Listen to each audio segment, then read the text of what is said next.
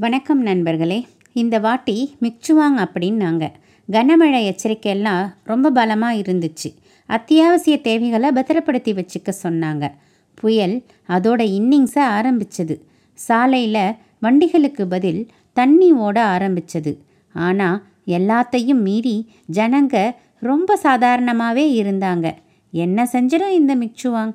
எல்லாத்தையும் கவர்மெண்ட்டே பார்த்துக்கும் கவர்மெண்ட்டே தேவையான எல்லா முன்னேற்பாடுகளையும் செஞ்சிருக்கும்.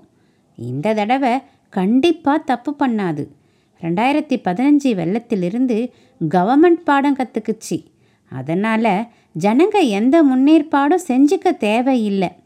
எல்லாத்தையும் மேலே இருக்கிறவனே அதாங்க கவர்மெண்ட்டே பார்த்துக்கும் சமாளிக்கட்டுமே அதுக்குத்தானே ஓட்டு போட்டோம் அப்படிங்கிற மெத்தனம் ஜனங்களுக்கு.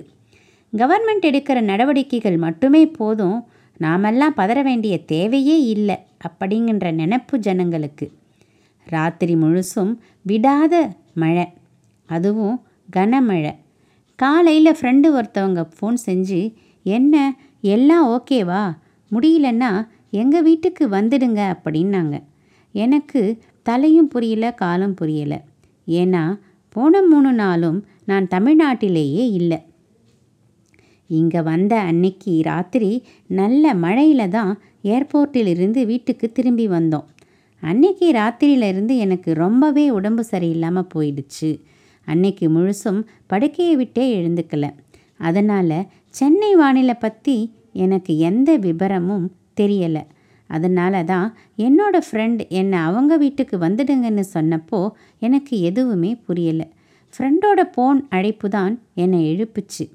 தலைவலியோட மெதுவாக ரோடை நோட்டம் விட்டேன். தண்ணி ரோடை லேசாக மறைக்க ஆரம்பிச்சிருந்தது. சரி காரை எடுத்து மேடான இடத்துல விட்டுடலாம்ன்ற என் யோசனையை யாருமே கேட்கல காரணம் தண்ணி அந்த அளவுக்கு வராது அப்படின்னு திட்டவட்டமாக சொன்னாங்க. ஏற்கனவே உடம்பு சரியில்லாமல் இருந்ததால் அதுக்கு மேலே யோசனை சொல்கிற பலம் என்கிட்ட இல்லை. சரி தண்ணி வீட்டுக்குள்ளே வராதுன்னு நானும் நம்ப ஆரம்பித்தேன் என்னை சுற்றி நேர்மறையாக பேசுகிறப்போ நான் மட்டும் எதிர்மறையாக பேசி என்ன ஆக போகுதுன்னு நானும் தண்ணீர் வீட்டுக்குள்ளே வராது அப்படின்னு எனக்கு நானே சொல்லிக்கிட்டேன். ஆனால் வெள்ள நீர் யாரோட அனுமதியையும் எதிர்பார்க்காதில்ல. வெள்ள நீர் லேசாக வீட்டுக்குள்ளே வர ஆரம்பிச்சது. சரி வீட்டில் இருக்கிற பொருட்களையாவது கொஞ்சம் எடுக்கலாம்னு ஆரம்பித்தோம் கொஞ்சம் பொருட்களை மாடிக்கு மாற்றினோம் ஆனால் தண்ணி கண்டிப்பாக அவ்வளவு தூரம் வராதுன்னு திருப்பியும் நம்ப வச்சதால் சில முக்கியமான பொருட்களை ஒரு நான்கடி உ உயரத்தில் பத்திரப்படுத்தி வச்சோம். அடாத மழையோட ஆட்டம் விடாமல் இருந்துச்சு. மழை தன்னோட ஆட்டத்தை அடித்து ஆட துவங்குச்சு. தண்ணீர் வர்றதும் அதிகமாச்சு. கரண்ட்டை முதல் நாள் ராத்திரியே கட் பண்ணிட்டாங்க. வீட்டுக்குள்ளே ஒவ்வொரு படிக்கட்டாக தண்ணி ஏற ஆரம்பித்தது ஆனால் அப்பவும் நம்பிக்கை மட்டும் குறையவே இல்லை. இதுக்கு மேலே தண்ணி ஏறாது அப்படின்னு சொன்னது என்னோட நம்பிக்கை இல்லை. டூ வீலர் ஹாலுக்குள்ளே நிறுத்தினாங்க. காரை இப்போ வெளியில் எடுக்க முடியாதுன்றதுனால டேமேஜ் குறைவாகும்னு அதோட பேட்டரியை மட்டும் கழட்டி வச்சாங்க. மெயின் வாசக்கதவு பூட்டியாச்சு.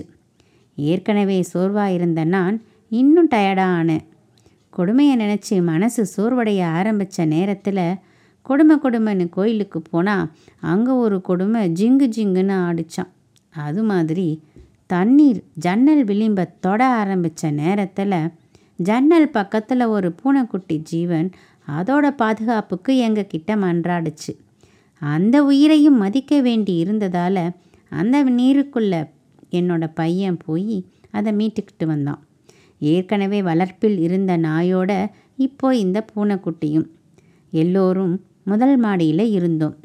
நல்ல வேலையாக எனக்கு இன்னும் நம்பிக்கை வராத காரணத்தால் கடந்த சில வருஷங்களாகவே கிச்சனை மட்டும் கீழ்தளத்திற்கு மாற்றவே இல்லை. இந்த மழைக்காலத்தை பார்த்துக்கிட்டு அதை செய்யலாம்னு நினச்சிருந்தேன். இப்போது அது தேவையில்லாத முடிவுன்னு தீர்மானம் செஞ்சுட்டேன்.